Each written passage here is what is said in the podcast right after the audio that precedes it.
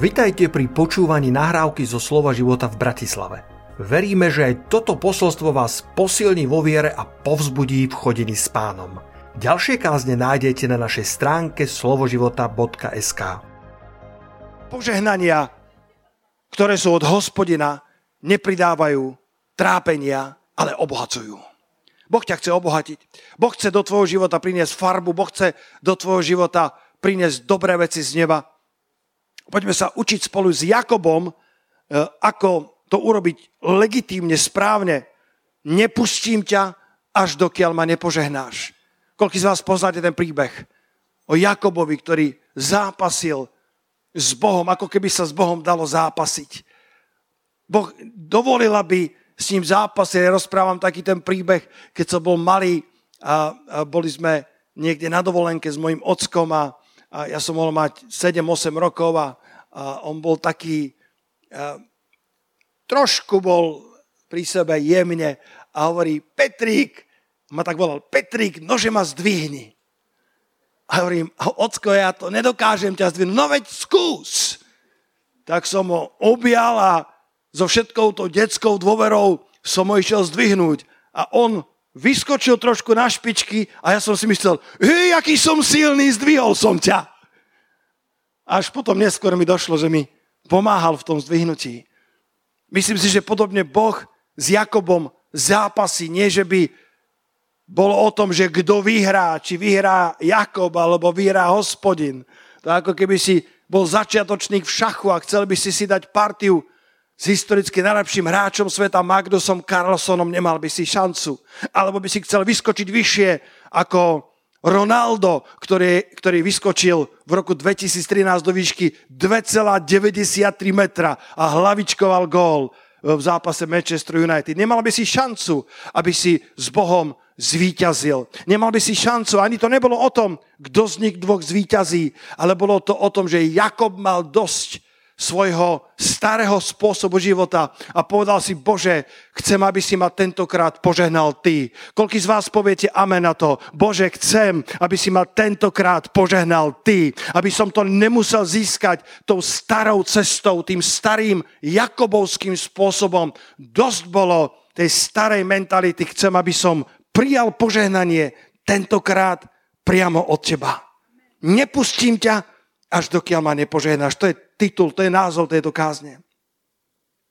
Jakob mal na sebe zjavné Božie povolanie, ale mal rovnako zjavné vady charakteru. Jeho meno Jakob sa prekladá ako chytrák, klamár alebo podvodník. Získal síce požehnania od svojho otca, ale získal ich podvodom. A odtedy prešlo 30 rokov. Jakob tu má okolo 100 rokov. Vedeli ste? Keď odchádzal, eh, keď odchádzal eh, z domu svojho otca, eh, utekal pred rozúreným Ezavom, svojim bratom a utekal potom od Lábana, tak mal nejakých 77 rokov a dožil sa 147 rokov, len aby ste mali obraz. A Jakob už má vlastnú rodinu a má 11 úžasných detí niečo v živote dosial. Má obrovské stáda, má prosperitu, má požehnanie, ale zároveň má v petách Ezava, ktorý je rozúrený a ktorý sa chce pomstiť za to, že mu Jakob ukradol prvorodenstvo. Pozri sa na ten verš v 1. Možišovej 32. kapitole, verše 7 a 8. Poslovia sa vrátili k Jakobovi a povedali mu, došli sme k tvojmu bratovi Ezavovi, ktorý ti už ide v ústrety so 400 mužmi a Jakoba prepadol veľký strach a úzkosť. Jakob vedel, že, že môže prísť o všetko, čo svojim jakobovským chytráckým spôsobom nadobudol a získal za ostatných 30 rokov. Pretože Ezau bol, bol obecný, Ezau bol smilník, Ezau bol, Ezau bol telesný človek. Ezau bol drsný, chlpatý muž, tak sa prekladá jeho meno Ezau. Moje poučenie, ktoré z toho je, je, že nikdy sa nesnaž získať veci pod vodom. Nepotrebuješ použiť telesný spôsob iba na to, aby si docielil Boží zámer. Nikdy nepoužij telesný spôsob na to, aj keby si chcel dosiahnuť Boží zámer. Boh má svoj spôsob, ako ťa povýšiť, ako ťa požehnať viacej, ako si očakával. Kto z vás súhlasí s tým, tak povedz amen na to. Lepšie je prijať požehnania priamo od hospodina, lepšie prijať požehnania Božou cestou, než tou, než tou Jakobovskou telesnou cestou. Lebo keď ťa požehná Boh, nikto to nedokáže zastaviť. Ak ťa na trón dostane hospodin, on ťa na tom tróne aj udrží. Keď mal trón pre Dávida, tak bolo sedem lepších bratov, ako bol on. Starších, súcejších. A predsa ne, nezabránilo to v tom, aby sa nakoniec ten osmi Dávid dostal na trón. Dokonca nedostal ani pozvánku na stretnutie s prorokom.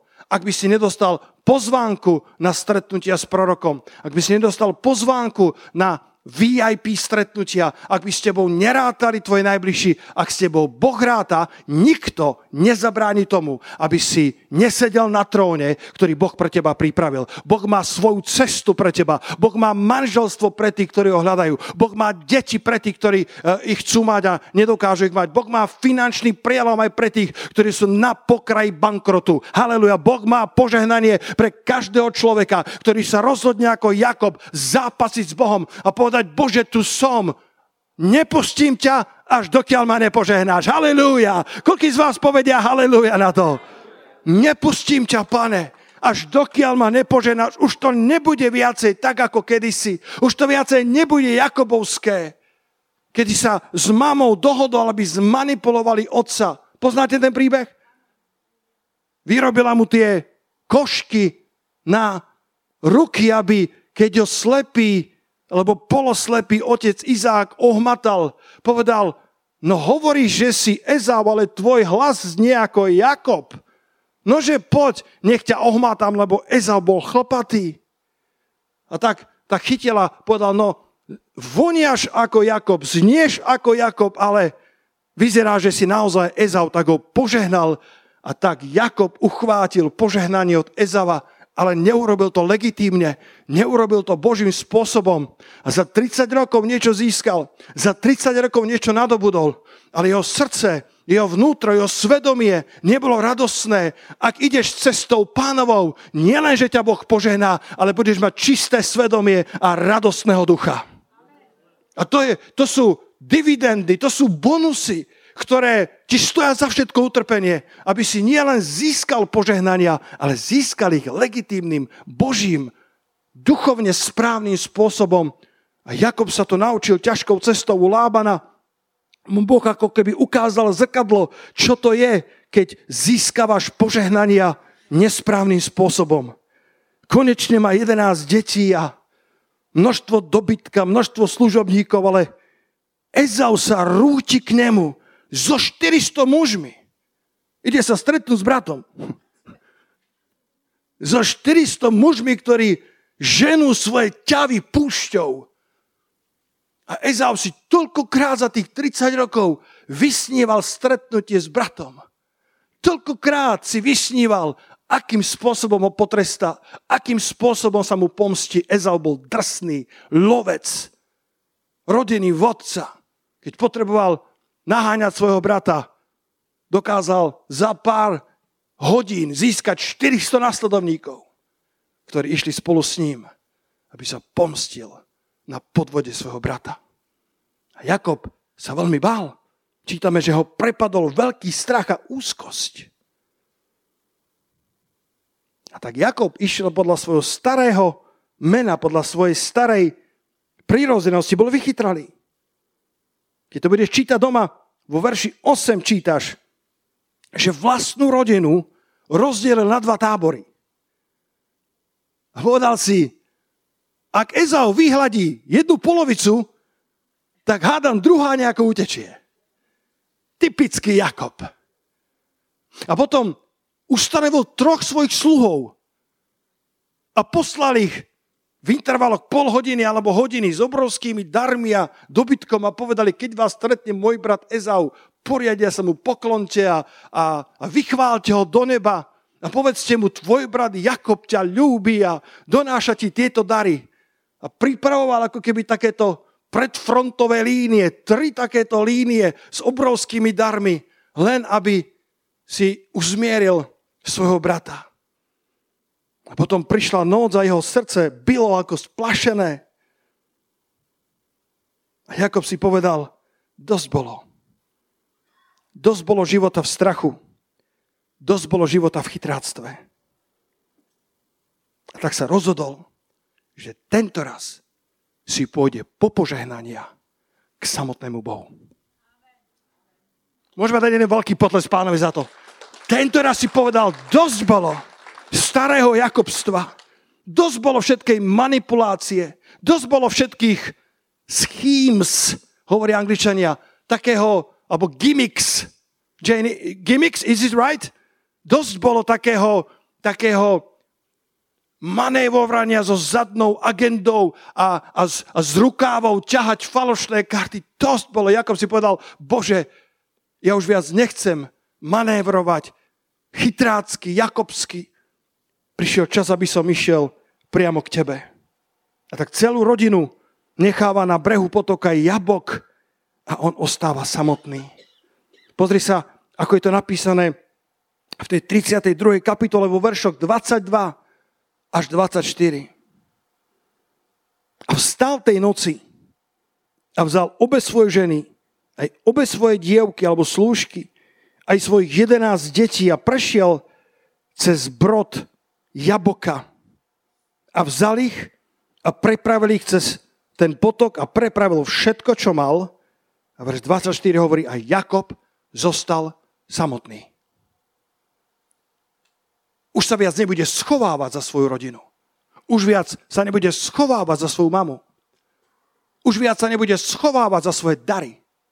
Jakob prepravil do bezpečia svoju rodinu. Už viac nebude riskovať, že by Ezau zničil polovicu alebo obe polovice jeho rodiny. Ale zostal tam sám, samotný pred hospodinom a začal zápasiť o požehnania priamo od hospodina. Koľko z vás budete zápasiť o požehnanie od hospodina? Koľko z vás veríte, že keď budete na modlitbách, Boh vie požehnať vašu rodinu? Boh vie otočiť tie najťažšie zápasy na tie najväčšie víťazstvá. V angličtine znova. Your test can become your testimony. Tvoj test sa môže stať tvojim svedectvom a tvoj mes sa môže stať tvojim message. Tvoj zmetok sa môže stať tvojim posolstvom. Jakob mal to najťažšie obdobie svojho života. Jakob mohol prísť o všetko. Ezau bol schopný vyhľadiť jeho rodinu do posledného. A Jakob vedel, že môže prísť o všetko, čo tak krvopotne nabral za 30 rokov svojho Jakobstva.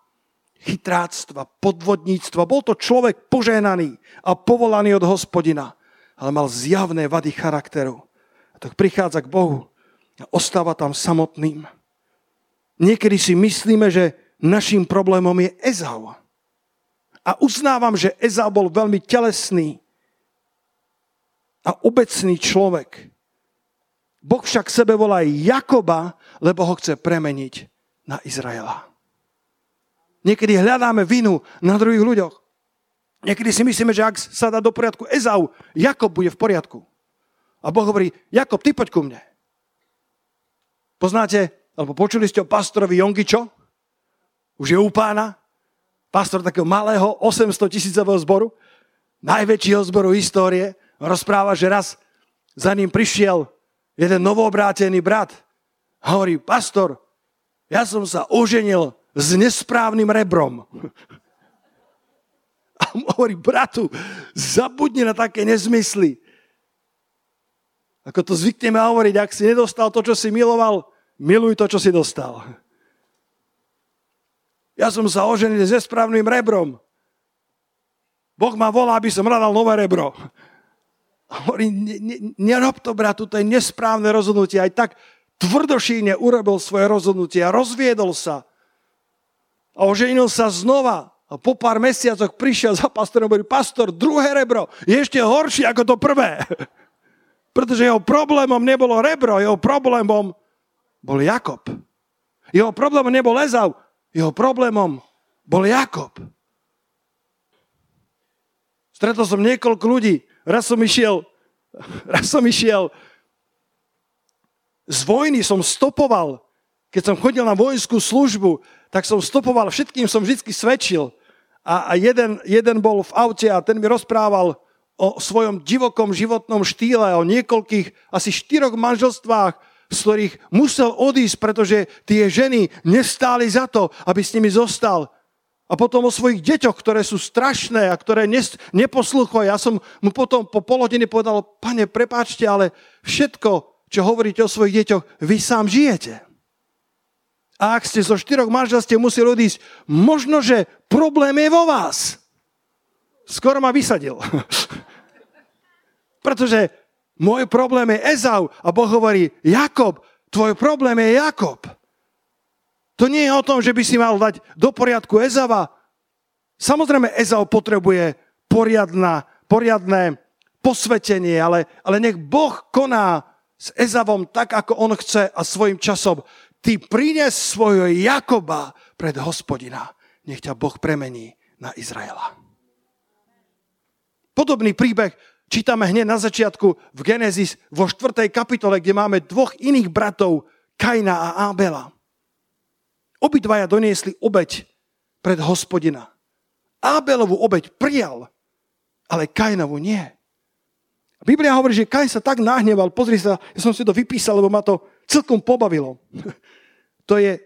Mojžišova 4. kapitola, verš 6. Kain sa tak urazil, že hospodin mu povedal, prečo sa hneváš? Prečo sa ti tvár tak zamračila? A roháčkou prekladá, ako vždy to prekladá, tak od podlahy. Prečo si sa rozpálil hnevom? Prečo opadla tvoja tvár? Kain bol hlboko urazený na hospodina. A hospodin ho volá k sebe. Vo verši 7 hovorí, či nepríjmem aj teba, ak budeš robiť dobre? Boh mu hovorí, ja mám miesto vo svojom srdci aj pre teba, Kain. Ja mám miesto vo svojom pláne a vo svojom kráľovstve pre teba. Nemám vôbec viac favorizovania pre Abela než pre teba. Príjmem aj teba, ak budeš robiť dobre. No ak nerobíš dobre, pri dverách číha na teba hriech a jeho žiadostivosť, ale ty ju máš predsa ovládať. Boh mu posiela záchranné lano. Boh mu dáva priazeň, Boh mu dáva milosť. Ale Kain namiesto toho, aby zápasil s Bohom, tak ako o pár sto rokov Jakob, tak vo verši 8 urobil zásadnú chybu.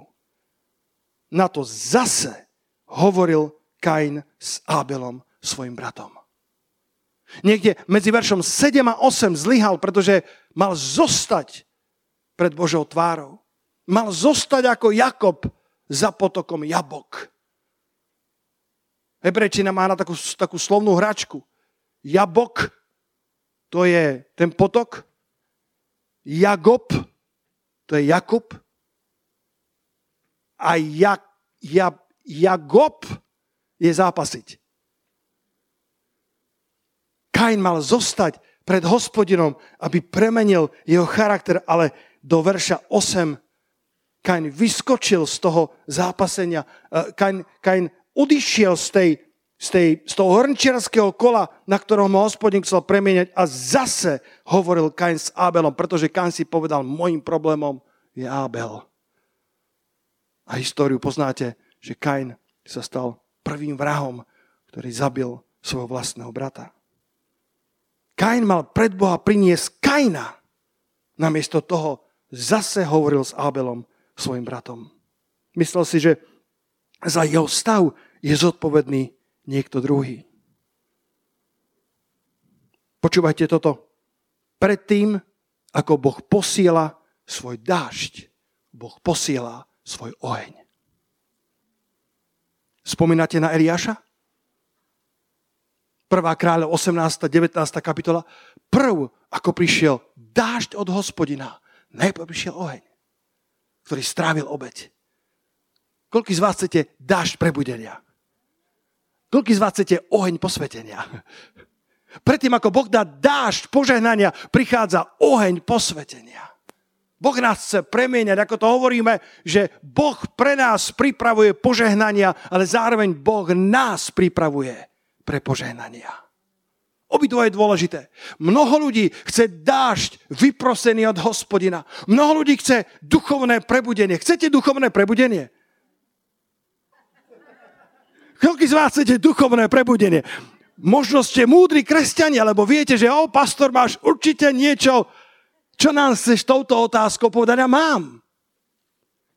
Keď bolo duchovné prebudenie, mali sme tu Sergia Scatagliniho, z Argentíny, keď mali duchovné prebudenie ešte za čias jeho otca, ktorý bol takým katalizátorom toho prebudenia. A potom Carlos Anacondia, týchto apoštoli a evangelisti a služobníci a celá Argentina bola v ohni Svetého Ducha, tak hovoril, že, že sa vracali z evangelizácií okolo 3. 4. ráno a padali do postele priamo so sakom, ktoré mali. Len aby o 6.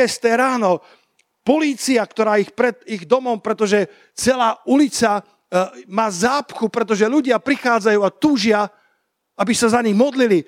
To je skutočné prebudenie, ale prv ako Boh dá tento dážď od hospodina, prináša najprv oheň posvetenia na oltár našich srdc, na oltár našich modlitieb, na oltár našich modlitebných, na oltár našich bohoslúžieb. Haleluja, ak sme ochotní prijať oheň posvetenia, Boh je pripravený vyliať dáž prebudenia.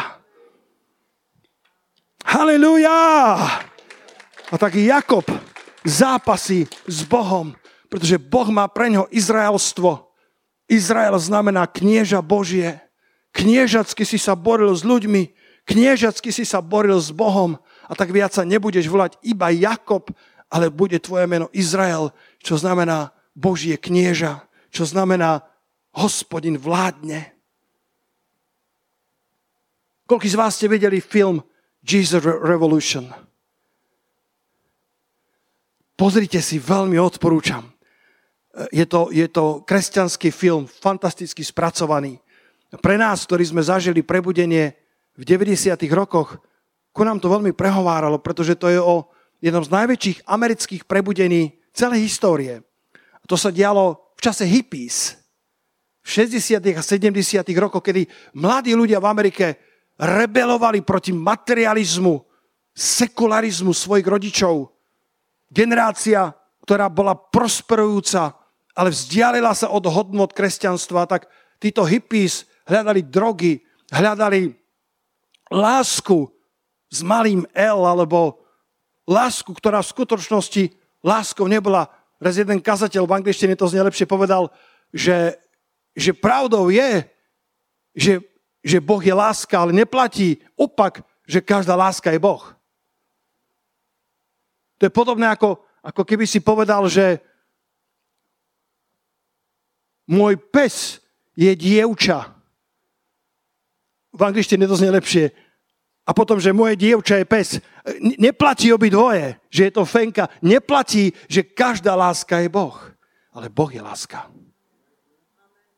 Tak oni vo svojom zúfalstve hľadali lásku na nesprávnych adresách, na nesprávnom mieste. A Boh vylial do tohto hippies, rebelujúceho hnutia úžasné prebudenie Ducha Svetého.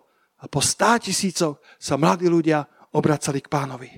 A ja mám také vnútorné tušenie, že Boh si zachoval to najlepšie víno nakoniec. Ten najlepší dážď, to najväčšie vyliacie Svetého Ducha na posledné časy. Povieš, možno pastor Peter, ale ty nevidíš, že sekularizácia zadrapla svoje pazúre tak, ako ešte nikdy? Samozrejme, že to vidím. V 90. rokoch sme kázali na uliciach. V 90. rokoch sa zhromaždilo na uliciach stovky ľudí bez mikrofónov, bez gitár, len, len preto, že sme prišli a smelo kázali o Kristovi. Dnes sa to nedieje takým spôsobom, ale aj tak ideme na ulice, aby sme kázali Krista. Aj tak ideme prehlasovať, že Ježiš Kristus je jediná cesta, jediná pravda a jediný život a nikto neprichádza k Otcovi len skrze meno Ježiš. A verím, že Boh si vie vyliať svoje prebudenie aj do generácie, ktorá sa zdá byť ťažká, tvrdá alebo neprístupná. Daj tie slajdy, ak môžeš, Luky. Iba dva slajdy som, uh, som pripravil z toho filmu Jesus Revolution. Toto je jeden zo záberov. Pastorom toho začiatočného hnutia bol Chuck Smith.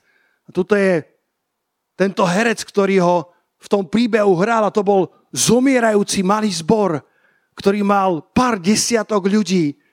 A vlastná dcéra pastorova sa začala odkláňať od kresťanstva, lebo videla to farizejstvo a tu, ten chlad, ktorý bol v cirkvi. A odrazu títo hippies začali prichádzať do jeho zboru. Začali premieňať jeho predstavu o tom, čo je to prebudenie. Ale prv, ako Boh mohol vyliať svoj dážď, musel vyliať svoj oheň posvetenia. A ľudia v zbore starší mu povedali, pastor, my tu nechceme tých hippies, lebo nám ničia koberec. Oni chodili bosky. Videli niekto, niekto z vás hippies, alebo viete, o čom hovorím?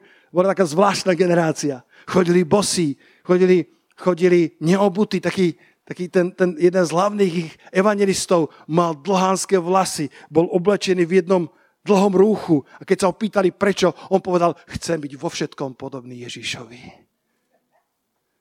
A tak ten pastor sa modlila a povedal si, OK, ja som pripravený zmeniť svoje myslenie. A tak dlhý rad hippies stál pred jeho zborom a on tam dal tento lavor a začal im umývať nohy. A starší povedal to preto, aby nám nezašpenili koberec.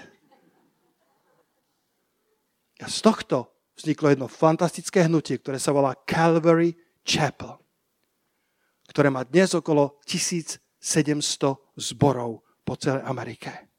A v jednom zo zborov Calvary Chapel sa obrátil vedúci našej mládeže Tomášimko. Predtým, ako Boh vylial svoj dáž požehnania, najprv prinášal oheň posvetenia do srdca lídrov v zbore, aj do celého zboru. Boli niektorí, ktorí odišli povedali, my tu nechceme tých hippies.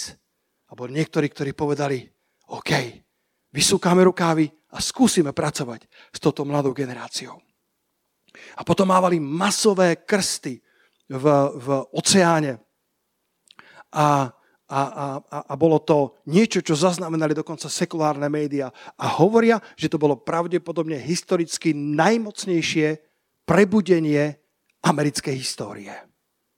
A druhý obrázok, ak môžeš Luky dať, toto je prosím obrázok spred mesiaca jeden z, jedna z hlavných postáv toho filmu a toho prebudenia, uh, Craig Laurel, ak si dobre pamätám jeho meno. Kto mi pomôže to správne verifikovať? Niekde ho mám napísaného. Uh, tu je to Craig Laurie. Tak pred mesiacom pokrstil 4500 ľudí na tom istom mieste v Pirates Cove, Beach, California, kde bolo to veľké prebudenie. A povedal, ja som bol od počiatku v tom prebudení, ale takéto masové krsty sme nezažili ani raz. Boh robí niečo nové, Boh robí niečo čerstvé, Boh vylieva zo svojho ducha znova do tejto generácie, ktorá sa zdá byť nezasiahnutelná, zdá sa byť zatvorená. Boh má kľúče k tejto generácii. Halelúja! Boh má kľúče k tomuto národu, Boh má kľúče k Európe. 4500 ľudí na jeden vodný krst na tom istom mieste, kde v 60. rokoch 20. storočia začalo neočakávané, iracionálne vyliatie Svetého Ducha medzi mladú generáciu hippies, ktorí sa zdali, že sú tak vzdialení od kresťanstva, ako len mohli byť. Boh robí niečo nové a Boh robí niečo čerstvé. Na záver, dovoľ Bohu, aby ťa poznačil. Pozrite sa do 1. Možišovej 32, od verša 24 do verša 26. Môžete čítať tento príbeh doma a objaviť tam množstvo úžasných práv, množstvo úžasných nuancí, ktoré nestačím v tejto kázni vypovedať.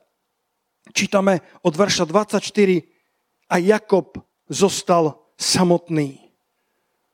Tentokrát tentokrát sa neschovával, zostal sám pred Bohom.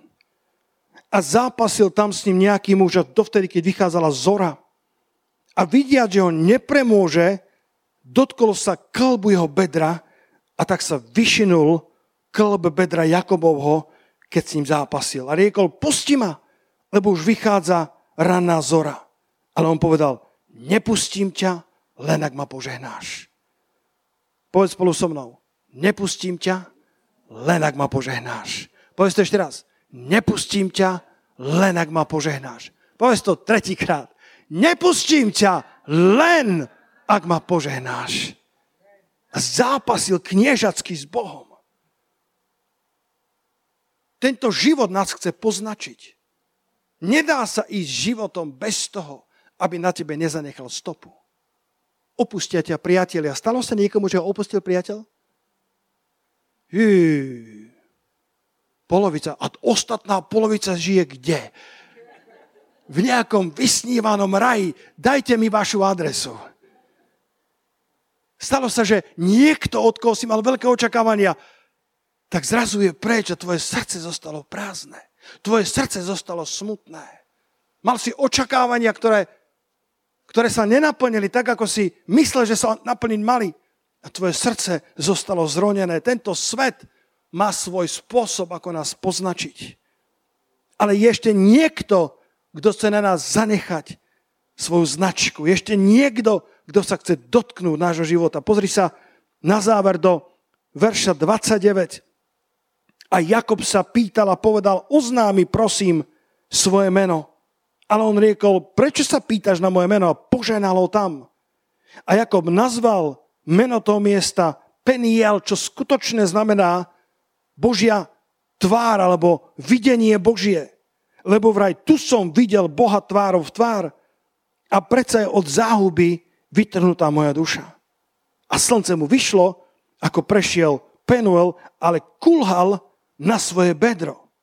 Preto nejedia synovi Izraelovi žili stehna, ktoré na klbe bedra, až do tohoto dňa, pretože sa dotkol klbu bedra Jakobovho žili stehna.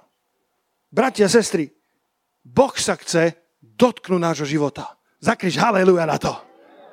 Tento svet sa nás chce dotknúť. Tento svet chce zanechať horkosť, pečať hriechu, pečať tvrdosti, drsnosti na nás, ale je ešte niekto, kto sa nás chce dotknúť a to je hospodin. A chce na nás zanechať svoju pečať.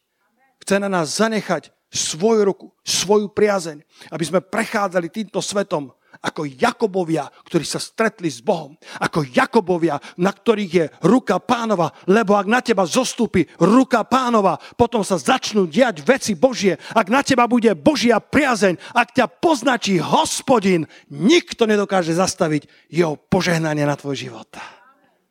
Keby celé peklo sa sročilo, aby zastavilo tvoj progres, nepodarí sa to, pretože ruka pánova bude na tebe, Božia značka bude na tebe.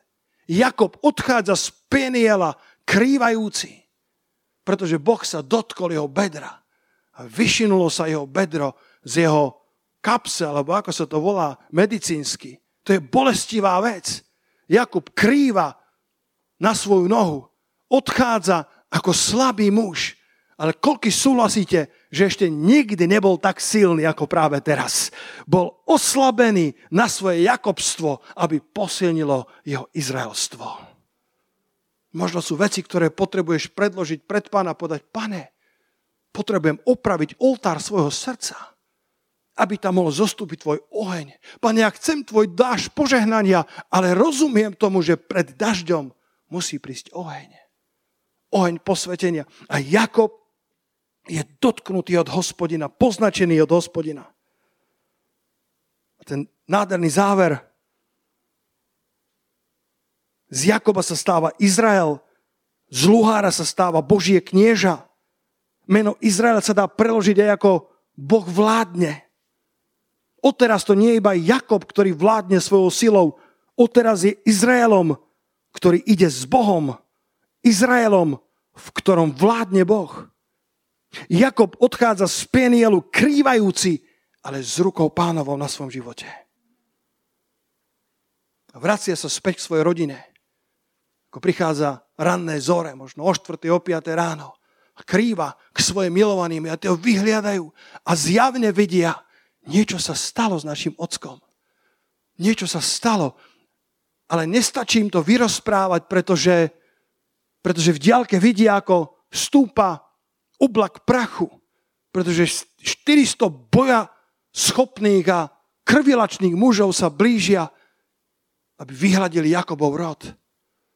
A Jakob konečne po prvýkrát sa postavil do čela svojej rodiny. Čítame, Jakob pozdvihol svoje oči a videl, že hľa Ezau ide, ide a s ním 400 mužov. A rozdelil deti na Lev, na Ráchel a na obe dievky a dievky a ich synov postavil napred a Leo a ich deti za nimi a Ráchel a Jozefa naposledy a sám išiel pred nimi. Povedz amen na to. Už to nebolo, že posielal voje pred sebou, aby keď vyhliadia ich, tak on sa ešte zachráni. Išiel sám pred nimi. A prichádza Ezau. Jeho krk bol navretý žilami. Koľkokrát sníval o tomto dni. Pomsti svojho brata Jakoba. Ten, ktorý mi ukradol prvorodenstvo, ten, ktorý pohanil moje meno pred celým rodom. Vo svojej zúrivosti prichádza, aby sa pokonal so svojim bratom. A ako si povedal, dobre, teraz idem čeliť svojmu osudu s Božou pomocou. Koľky poviete amen na to? Idem čeliť môjmu osudu s Božou pomocou. Už tam viac nedem ako Jakob, idem tam ako Izrael. Idem tam ako Izrael, ktorý znamená Božie knieža, ale zároveň Boh vládne. Už viac nevládnem ja. Už viac, už viac nemanipulujem, nehýbem nitkami za oponou ja. Tu som, pane. Ako je napísané, pokorte sa pod mocnú ruku Božiu, aby vás povýšil svojim časom. Ty urobíš svoju časť práce a Boh urobí svoju časť práce. Jakob má ešte stále trasúce sa kolena, ešte stále krýva na svoje bedro ale už je novým človekom, už je Izraelom. Sedemkrát sa pokloní pred svojim bratom Ezavom. Uznáva svoje prehrešky a, svoje zlyhania. Ezau, ktorý mal toľkokrát nasnívanú svoju pomstu, prichádza pre mňa šokujúci verš. So 400 mužmi pricválal, aby sa pomstil. A verš 4 hovorí, Ezau mu bežal oproti a objal ho a padnúc mu okolo krku, boskával ho a plakali obaja. Halelúja, povedzte halelúja. Šokujúci verš. Ezau, ktorý nezvykol plakať. Ezau, pod vládou ktorého plakávali iní. Ezau, tvrdý, drsný muž, ktorý sa prišiel pomstiť. Ale Božia priazeň a Božia ruka pôsobila tak silno, že Ezau mu bežal oproti, možno zdvihol svoj meč, možno zdvihol svoju palicu a bol pripravený udrieť tak, ako si to vysníval. Ale Božia priazeň tam bola. Bratia a sestry, žehnám vám Božiu priazeň do vašich rodín. Žehnám vám Božiu priazeň do vášho podnikania. Žehnám vám Božiu priazeň do vašich aktivít. Žehnám vám Božiu priazeň do vašich evangelizácií. Žehnám vám, aby bola ruka pánova na vás, keď budete pred súdnou stolicou, keď budete, eh, keď budete vláčení eh, pred súdy, keď budete zodpovedať eh, počet o Kristovi pred vašimi spolužiakmi, pred vašimi kolegami, keď budete mať stretnutia o, o vašich projektoch, nech je tak ruka pánova na vás, že aj vaši nepriatelia sa stanú vašimi priateľmi. Halelúja! Nech je tak ruka pánova na vás. John Wesley, čítal niekto denník Johna Wesleyho? Jeden veľký prebudenec metodistického hnutia, ktoré dnes známe ako metodistické. Niekedy, niekedy kázal on kázal, myslím, že dvakrát denne, ja, ja v podstate nič nerobím pre pána oproti Johnovi Wesley. Dvakrát denne kázala a keď, a keď kázal menej, tak činil pokánie. Kázal v kostoloch, vyhodili ho odtiaľ. Kázal v inom kostole, vyhodili ho odtiaľ. A tak kázal na námestiach, kázal na poliach a je známy výrok, ktorý povedal, celý svet je moja farnosť. Dokonca kázal zástupom, ktorí mali podľa konzervatívnych odhadov 30 až 40 tisíc ľudí. Bez mikrofónu, bez reproduktoru. A bol také, také silné Božie hnutie, vtedy ešte nepoznali padanie pod mocou. Aj tak ľudia padali pod mocou. A dávali na začiatku zhromaždených varovania, aby ľudia sa nešplhali na stromy boli tak obrovské davy, že ľudia nevideli, tak sa šplhali na stromy. Ale Božia priazeň moc pôsobila tak, že ľudia padali pod mocou Božou z tých stromov. Tak museli dávať uvádzačské, technické informácie. Prosím, neleste na stromy. Veľké nebezpečenstvo, že pod mocou spadnete a môžete si ublížiť. A uprostred toho davu častokrát boli ľudia plní démonov, ktorí chceli prerušiť zhromaždenia. Na jednom zhromaždení bola obrovská tlačenica, chceli, chceli udúpať Johna Wesleyho. Ale tak bola ruka pánova na ňom, že bol vodca tej vzbory, ktorý ho niekoľko týždňov prenasadoval. Celé stovky mužov, presne tak, ako v tomto príbehu o Ezavovi, išli, aby sa vysporiadali s Johnom Wesleym. A John Wesley tam stál, čelil svojmu osudu ale viacej nie ako Jakob, ale stál tam ako Izrael. Povedal si, s Božou pomocou budem čeliť svojmu osudu. A ako sa ten rozvášnený dav blížil, aby ho upalicoval, aby, aby urobili krátky proces s Johnom Wesleym, čo nám to tento bude kázať, tak ten vodca sa zastavil pol metra pred tvárou Johna Wesleyho. Kristus žiaril z toho človeka a ten vodca povedal, pane, odpustite mi, padol na svoje kolena a povedal, odteraz budem nasledovať cesty pánové spolu s vami. Otočil sa k tomu zástupu a povedal im, odteraz ideme za ženom Veslím a za jeho evanieliom. Tak bola Božia priazeň na tomto Božom mužovi. Tak bola Božia priazeň na Jakobovi. Že Ezau a 400 mužov mu nielenže neublížili, ale Ezau ho objal, padol mu okolo krku, poskával ho a plakali oboja. Nakoniec, keď potom raz pochovávali svojho otca, boli tam spoločne. Boh spôsobil zjednotenie rodiny. Boh spôsobil zázračné odpustenie. A Ezau sa nezmenil, stále zostal telesným, ale Jakobov vplyv bol taký, že Ezau a Jakob boli do konca života priateľmi. Keď si poznačený Bohom, Božia priazeň pôjde s tebou.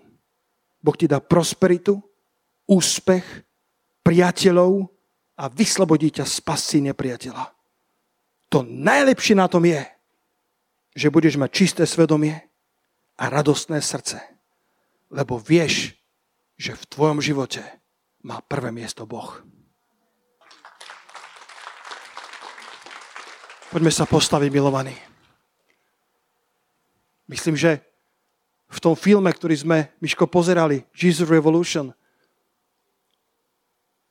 ten pastor Craig Lori, o ktorom sme rozprávali dnes, je pastorom 15 tisícového zboru Harvest. Vlasto, poď prosím tu dopredu. A vtedy bol kartunista, ako sa povie kartunista? Ten, ktorý robil karikatúry, bol krátko obrátený, bol, vyšiel z drog a kreslil tam karikatúre, myslel si, že prerazí tým. A ten evangelista, ktorý, ktorý bol takým katalizátorom prebudenia, sa k nemu otočil a povedal, jedného dňa budeš kázať tisícom. On vtedy nekázal ani len jedinú kázeň. Netušil, že môže byť kazateľom. A dnes je nielenže pastorom zboru, ktorý má 15 tisíc ľudí, ale má Harvest Crusades, ktorých sa zúčastilo podľa konzervatívnych odhadov 6 miliónov ľudí. Nehovoriac o miliónoch, ktoré pozerajú jeho vyučovania jeho kázania cez online priestor. A keď začal tento Craig Lori, pamätám na tú scénu, neviem to presne citovať, na tej pláži, keď si našiel priateľku a jeho srdce horelo pre Krista. Jej srdce horelo pre Krista a povedal jej priamo do očí, povedal, chcem byť s tebou, ale jedno ťa varujem. Nikdy sa nesmieš dostať medzi mňa a mojho pána. Ježiš musí zostať prvý. Boh im poženal nádherné manželstvo. A Boh im poženal nádhernú službu. Pretože Boh má pre teba požehnania, ktoré ťa obohatia a nepridajú trápenia. Požehnania, ktoré získaš legitímne cestou Božou. Ak sa pokoríš pod jeho mocnú ruku, on ťa povýši svojim časom. Ja netuším, čo to povýšenie znamená pre teba. To neznamená, že všetci budú králi. To neznamená, že všetci budú misionári. Ale Boh má niečo pre teba. Boh má niečo izraelské pre každého z nás. Halelúja. Boh má niečo, čo skryl vo svojich plánoch pre každého z nás. A to niečo je to dobré, ľúbe a dokonalé. Jeho perfektná vôľa. Zavrime oči na chvíľku. Modlíme sa k pánovi. Dnes, pane, sme prišli spolu s Jakobom do jednoty v tom, že viac nechceme získavať požehnania nelegitímnym spôsobom, ale chceme ísť ku zdroju, ku pravému skutočnému zdroju požehnania. To si ty. Ako Jakob povedal, nepustím ťa, až dokiaľ ma nepožehnáš. A ty si Jakoba mocne požehnal. Urobil si z neho Izraela. Urobil si z neho otca zaslúbeného národa. Ďakujeme ti za tróny, ktoré si postavil pre každého z nás. Nie tróny, z ktorých by sme kráľovali pre svoj prospech. Ale ty máš záľubu v prosperite svojich služobníkov, pane. To nie je ťažké pre teba, aby si požehnal aj Ezava, aj Jakoba. Aby si požehnal aj Ábela a Kaina. Aby si požehnal apoštola Jána i apoštola Petra. Keď sa pýtal, pane, a čo tento? A ty si odpovedal, čo je tebe do toho. Ja mám požehnania i pre Jána, i pre Petra. Ďakujeme ti, pane, že tvoj stôl je plný požehnania i pre tvárov našich nepriateľov. Zakrič haleluja na to. Možno práve teraz čelíš horde nepriateľov. Možno je to 400 mužov, ktorí sa ženú proti tebe. A Ezau je ich čele. A tak ako Jakob, aj ty si prepadol strachu, tvoje kolená sa trasú. Nože poď a zápas s Bohom. Nože príď k nemu a povedz, pane, tu som. Ty ma ochráň. Ty ma požehnaj. Tvoja priaze nech je na mne. Aj uprostred môjho zápasu s Ezavom. Daj mi milosť, pane, aby som neurobil Jakobovské rozhodnutia, ale izraelské. Aby som neurobil rozhodnutia podľa starého spôsobu života ale radšej ma nauč, ako kráčať v novom stvorení, v novom Izraelstve. To neznamená, že si máš nechať skákať po hlave. To neznamená, že nemáš byť aktívny v živote, len vždy hľadaj Božie potvrdenie. Vždy povedz, pane, nech ma vedie tvoja ruka, nech moje slová sú inšpirované tebou, nech moje skutky sú inšpirované tvojim slovom. Nech vychádzajú z nového stvorenia.